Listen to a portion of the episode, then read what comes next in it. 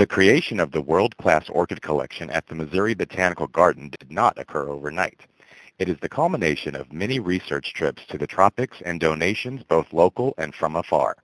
In 1876, Mrs. Henry T. Blow presented garden founder Henry Shaw with a sampling of orchids collected by her husband while serving as minister to Brazil under President Grant.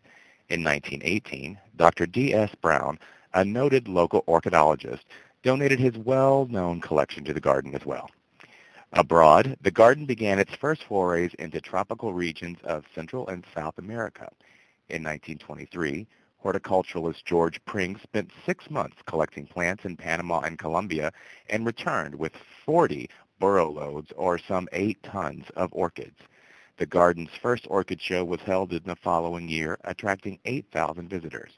Later that decade, the garden established a tropical field station in Panama, greatly facilitating orchid collection. Today, the garden's annual orchid show attracts over 30,000 people.